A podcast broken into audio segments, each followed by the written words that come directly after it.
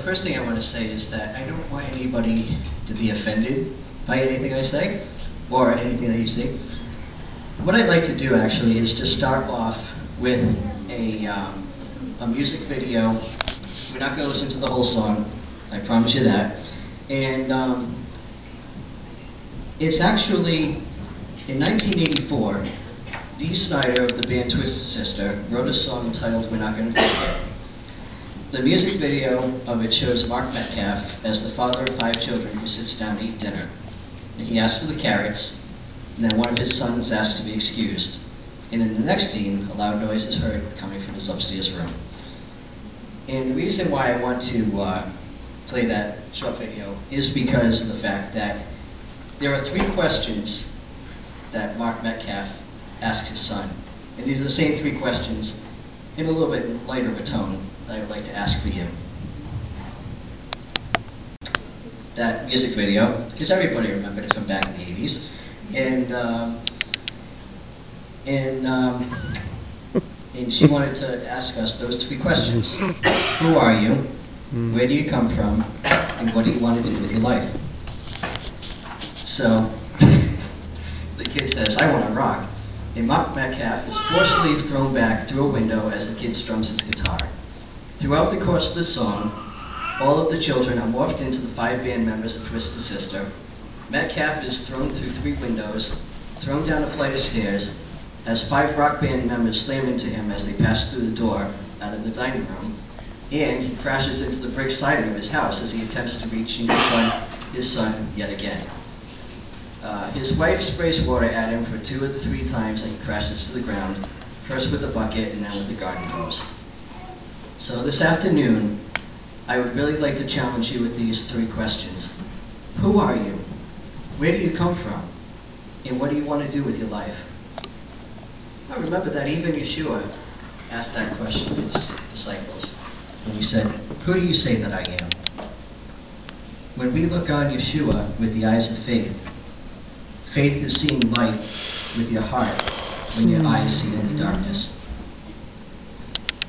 It's interesting to note that there, that just as there are five books in the Torah, there are five ways that our body can experience its words. Here are some examples of how that can look seeing, tasting, smelling, hearing, and touching. The first example of hearing comes in Genesis chapter 4. Lamech is not the uh, father of Moses, this is another Lamech, and he was actually uh, one of Cain's, uh, uh, one of Cain's descendants. And he said to his wives, Ada and Zillah, Hear my voice, you wives of Lamech, listen to my speech, for I have slain a man for wounding me, a young man for bruising me. And then in Romans chapter 10, faith comes by hearing, and hearing by the word of God. Seeing. Out of the ground Adonai formed every animal of the field, and every bird of the sky, and brought them to the man to see what he would call them. Whatever the man called every living creature, that was its name. And then in Matthew 5, even so, let your light shine before men, that they may see your good works and glorify your Father in heaven. Smelling. Yaakov came near Yitzhak and kissed him.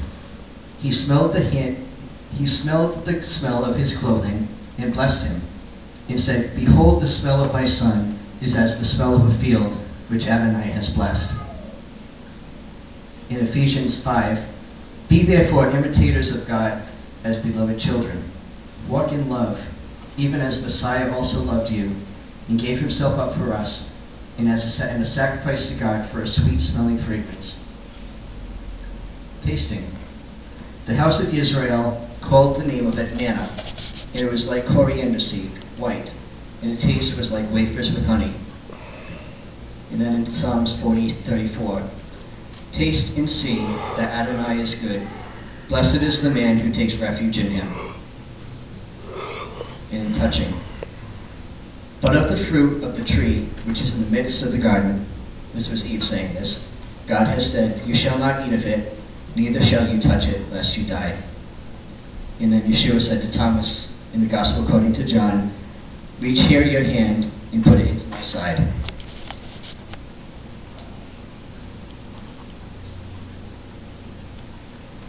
Without the use of our five senses, how else could we experience the Torah? Without using our senses, who are we? In Psalm chapter 8, we are given a beautiful reminder of what God thinks of us. What is man that you are mindful of him? And the Son of Man that you visit him? For you have made him a little lower than the angels, and have crowned him with glory and honor. You made him to have dominion over the works of your hands. You have put all things under his feet all sheep and oxen, yes, and all the beasts of the field, the fowl of the air, fish of the sea, and whatsoever passes through the paths of the sea. O Adonai, how excellent is your name in all the earths.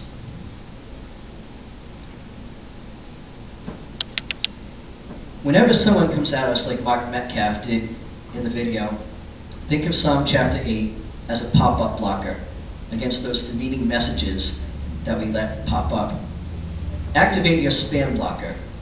What you experienced in Dee Snider's video was a portrayal, a depiction of what is described in Ephesians chapter 6, verse 11, as the wiles of the devil.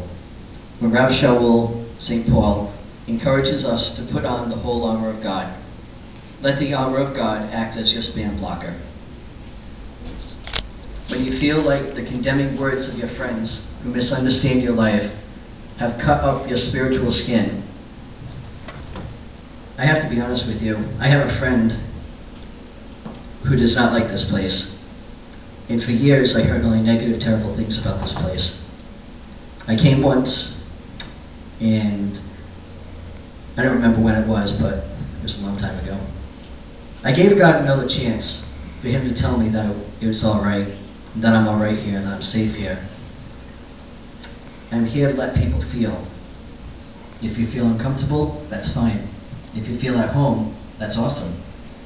I can't let your feelings dominate how I worship. I have since lost that friendship that I just spoke of. It's not fair in human terms, but it is under the timing of Adonai.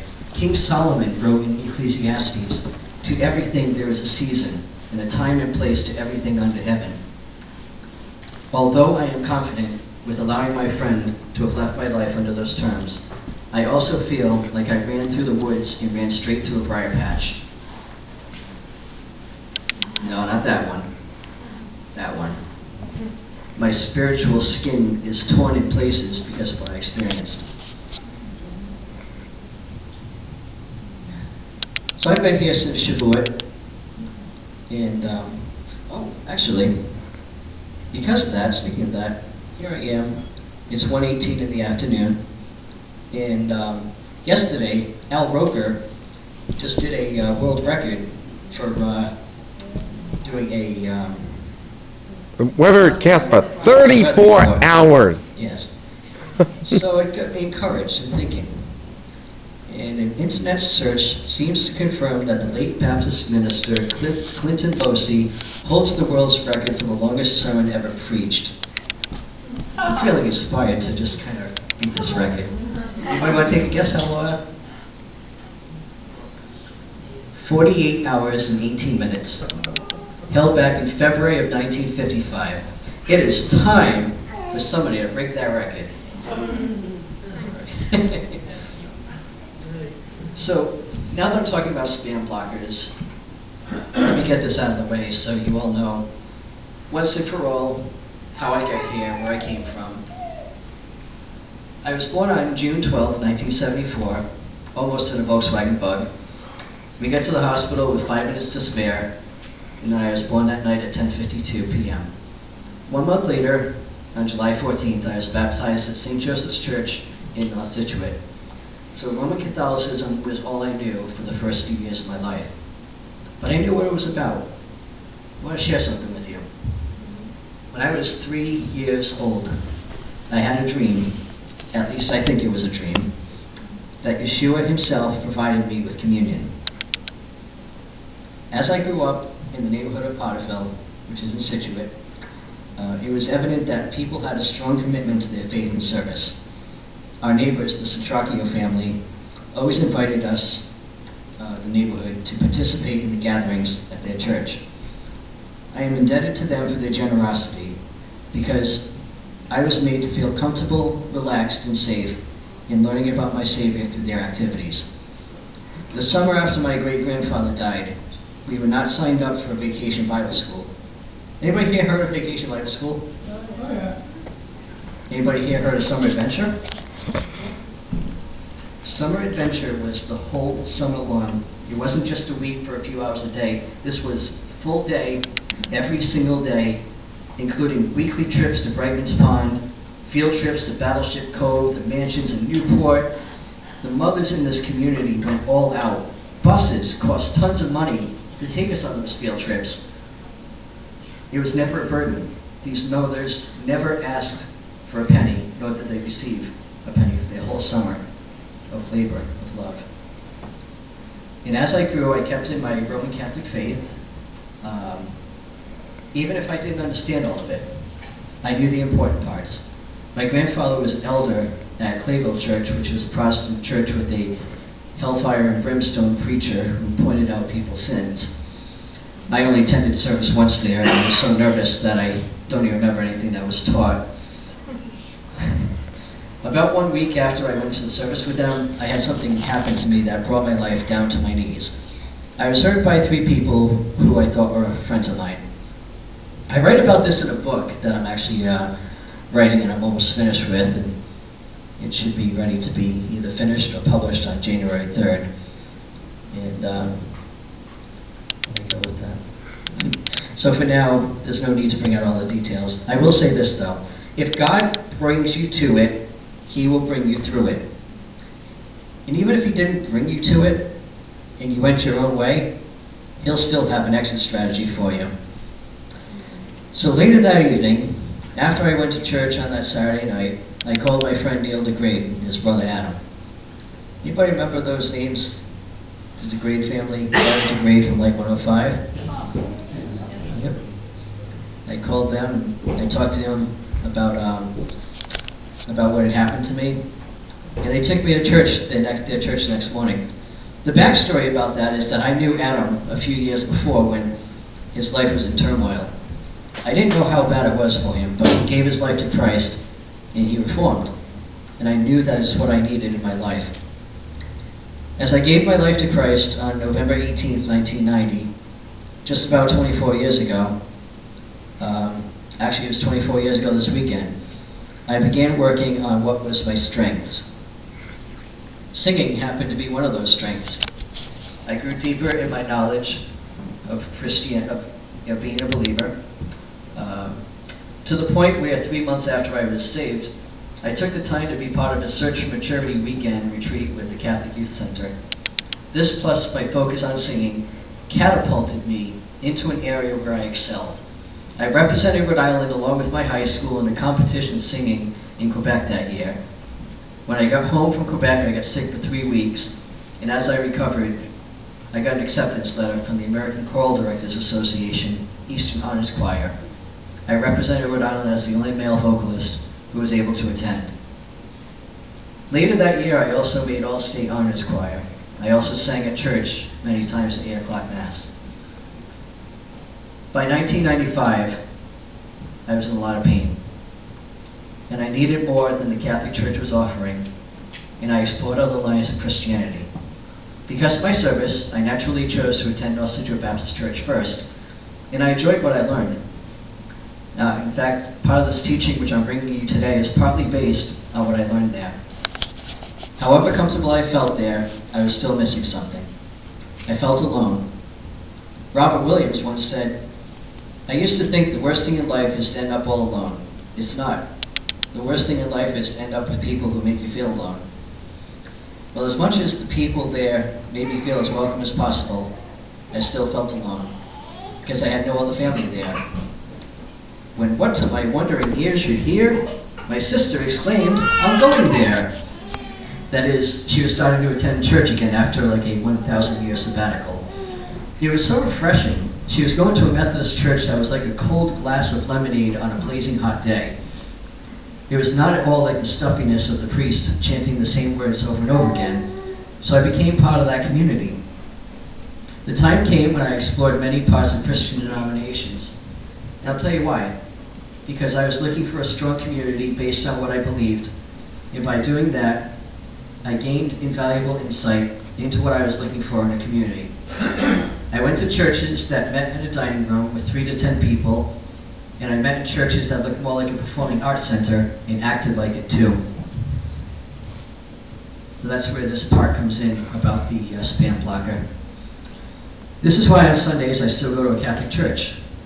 Here it is. One of the performing arts center type churches that I attended, they went out of their way to bash any type of typical Christian communities, claiming that church supper is not popular anymore as their excuse for why they opened a business and charged membership. The same pastor once preached that he figured that God must have a spam blocker for Catholic prayers because in his mind they were boring to him, and he just marked them as pointless. Hearing that, I defended a religion that I did not understand always, but I knew that it was a faith that stood ground. I had to relearn my Catholic faith as an adult. As an adult, your faith means more to you than when you're a kid. I felt like I could participate more in what I was experiencing because of the journey that I took. But then the screeching halt came on and the brakes were slammed on. I proudly told the priest about my marriage, and then he, then I was told I was not recognized as married. I'm like, what? It was one of those, who are you, where do you come from type of moments. I walked out of there, I was disgusted. And I would not back, walk back in for almost five years. What made me walk back in? Again, it was the Catholic bashers spewing out hatred while they served the creator of the universe, speaking with a forked tongue. And that's why I'm here today. Because I've never heard a word of bashing of other people's faiths in this congregation. It's a great track record to have.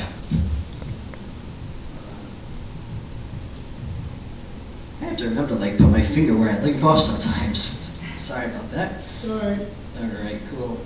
Um, you know, I would like to take you to. Um, I don't really have it with me, so it's okay. I'd like to take you though to consider um, in Job chapter 38, where God said, "Where were you?" You know, that was like a "Where do you come from?" type of moment. So I continue uh, to think about this when I see what people believe that might be different than mine. What I come back to is this Who am I to know the secret mysteries?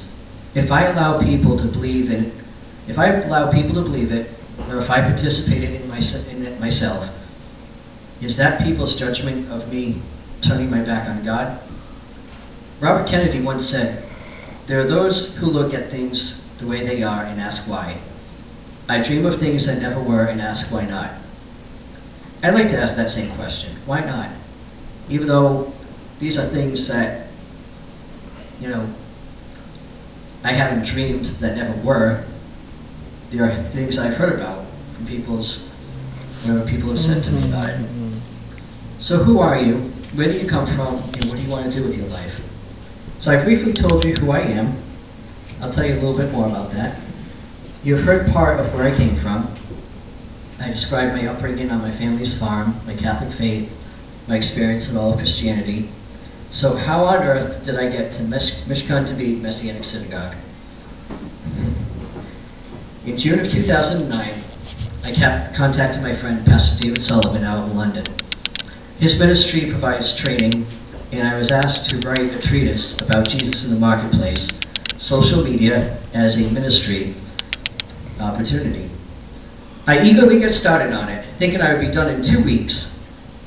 And then I began to research my family heritage. My great grandfather Otto Stein was born in Marthasville, Missouri in 1902. He was one of 15 children. All we knew is that he came up from Arkansas to help build the Scituate Reservoir in the early 1920s. He met my great grandmother, Lena Angel, and they had three children. I had no idea, but that summer of 2009, I began recovering my Jewish roots. The next year, 2010, we started going to a Christian Missionary Alliance church in Foxborough. You know where I'm going with this. One afternoon after the services, we took a ride out to explore the town of Foxborough, and we saw a sign for a yard sale. It was just after Easter and just starting to get warm out. We found this yard sale in a field next to a red barn. It was just after Easter. Oop, I already said that. we had no idea at first, but this was the last days of Beit. Did I say that right? Messianic congregation that we were experiencing. We met uh, Toby Hawksley, and she told us there were a few other congregations in the area. I learned about Messianic Judaism because I wanted to experience what Papa Stein had in his life a rich cultural heritage that had been misunderstood, abused, and lied about. Judaism is, in my opinion, something that every Christian needs in their lives, and I believe that every Jewish person needs a Christian in life as well. I don't have a problem with what churches teach. What I have a problem with is what they do not teach, what they leave out, what they lack. Christian communities have a history of not truly understanding sometimes what salvation is about. Some pastors think that they can determine if someone will lose their salvation. Some people think that every sermon must be chiefly about sin and hell, while others have favorites that will have opportunities that other members of the community will not have. Chances that. Our community, in my opinion, is the definition of freedom of worship, freedom of speech here. So we've talked about two questions so far. Who are you? Where do you come from? And I think now that we just have to figure out the question of what do you want to do with your life? I have an answer to that, and my answer is not right or wrong, and neither is yours. As I was driving up here a few weeks back, I was on Route 295. and God just, I feel that God just asked me, What do you want to do? My answer was very decisive Nothing. I meant no disrespect to God when I, in my reply, and I don't feel that God was offended. But the meaning behind what I felt was true. I wanted rest. I wanted peace. I wanted to think. I wanted to wait. I wanted to process. I wanted to explore. I wanted truth. The Hebrew word for that is emet. That's a lot. Asking to do nothing is asking to do a lot. I'm not saying I want to do nothing with my life, and that's not what I'm endorsing at all. I do believe, however, that the answer to that question centers around truth. Truth in who you are, how you feel, what you believe. Be truthful about what you believe. Let people believe differently and see if maybe you can find value in what they believe. And I say that, and I remember reading in the uh, Torah portion a few weeks, um, about a week or two back, and how um, Abraham got to the point where he was, um, he had to ask um, Hagar and his son Ishmael to leave because Sarah was just uh, felt so threatened, and how Hagar and Ishmael just went out into the desert, and just you know Abraham having to just basically say goodbye, we'll see you again someday, or maybe not. Can you imagine what that must have been like for Abraham? And really think about what Abraham had gone through with that. To just be seeing his son walking away from him and figuring that that was probably the last time he was going to see them. And then take it from Ishmael's perspective too, of basically just that that heartache, that pain. And that heartache and that pain just really ate him up inside a lot. But God still blessed him. God still blessed him with as a father of many nations too. And um, let people believe differently and see if maybe you can find value in what they believe. There's a whole world out there waiting for you. Adonai knew what he was doing when he created you. You are completely unique, original, and beautifully created. In case you're wondering, how can someone be Jewish and Catholic? You might not be thinking that, but you might run into someone who thinks that way. Here's what I would say to them. Whatever you believe, for whatever reason, is what Adonai has created you for. Old ways won't open new doors. The time for forgiveness is now. Accept your forgiveness redeem the years that were eaten away by locusts, as Adonai spoke to Joel.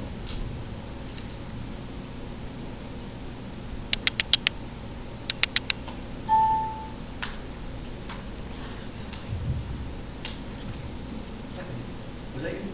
That's me now. Oh, You went back. You want the other way, nope. Or you want that way? Yeah. There it is. Mhm. Okay. So I asked the three questions, who are you, where do you come from, and what do you want to do with your life? And then those three words there, holy, holy, and holy, they're a little bit of a play on words, because I heard about, think about holiness.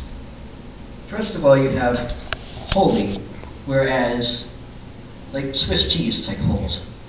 So think of your life in a sense like Swiss cheese. Okay? And all of a sudden you just have all these holes. But you know, think about something. Every pore of your skin is a hole. Every there are millions of holes pouring out of us through, up, through the pores of our skin. And the good thing about being holy in that way is that you have a chance for all those holes to shine through the light of Christ. If you don't have the Messiah in your life, you're going to shine through whatever you have in your life through those holes. So you might as well have Christ in your life. The second holy is that we are wholly His, that they're, we are completely His. And then we work towards piety and holiness, and we become that holiness through Christ.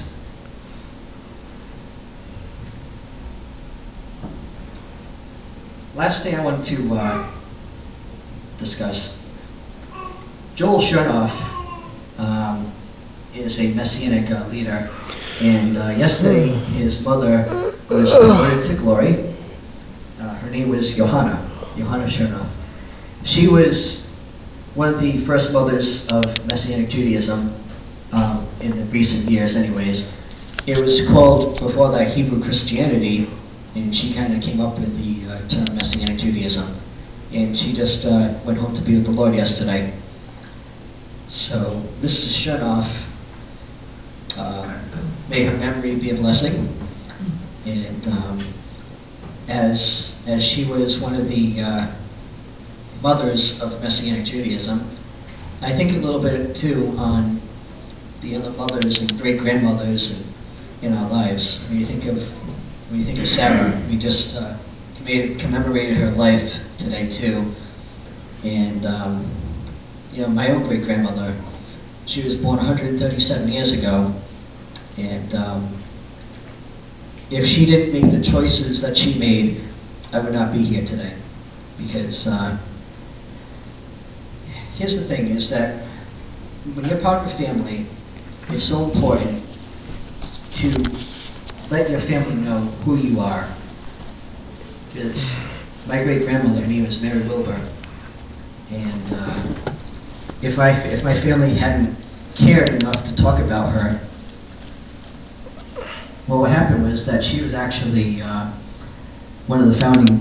Well, I don't know about founding members, but she worked at the Providence Public Library, anyway. So that's. Uh, and then when I saw on Twitter the Providence Public Library site, I was like, okay, I'm gonna like this and add a commemoration of my great grandmother.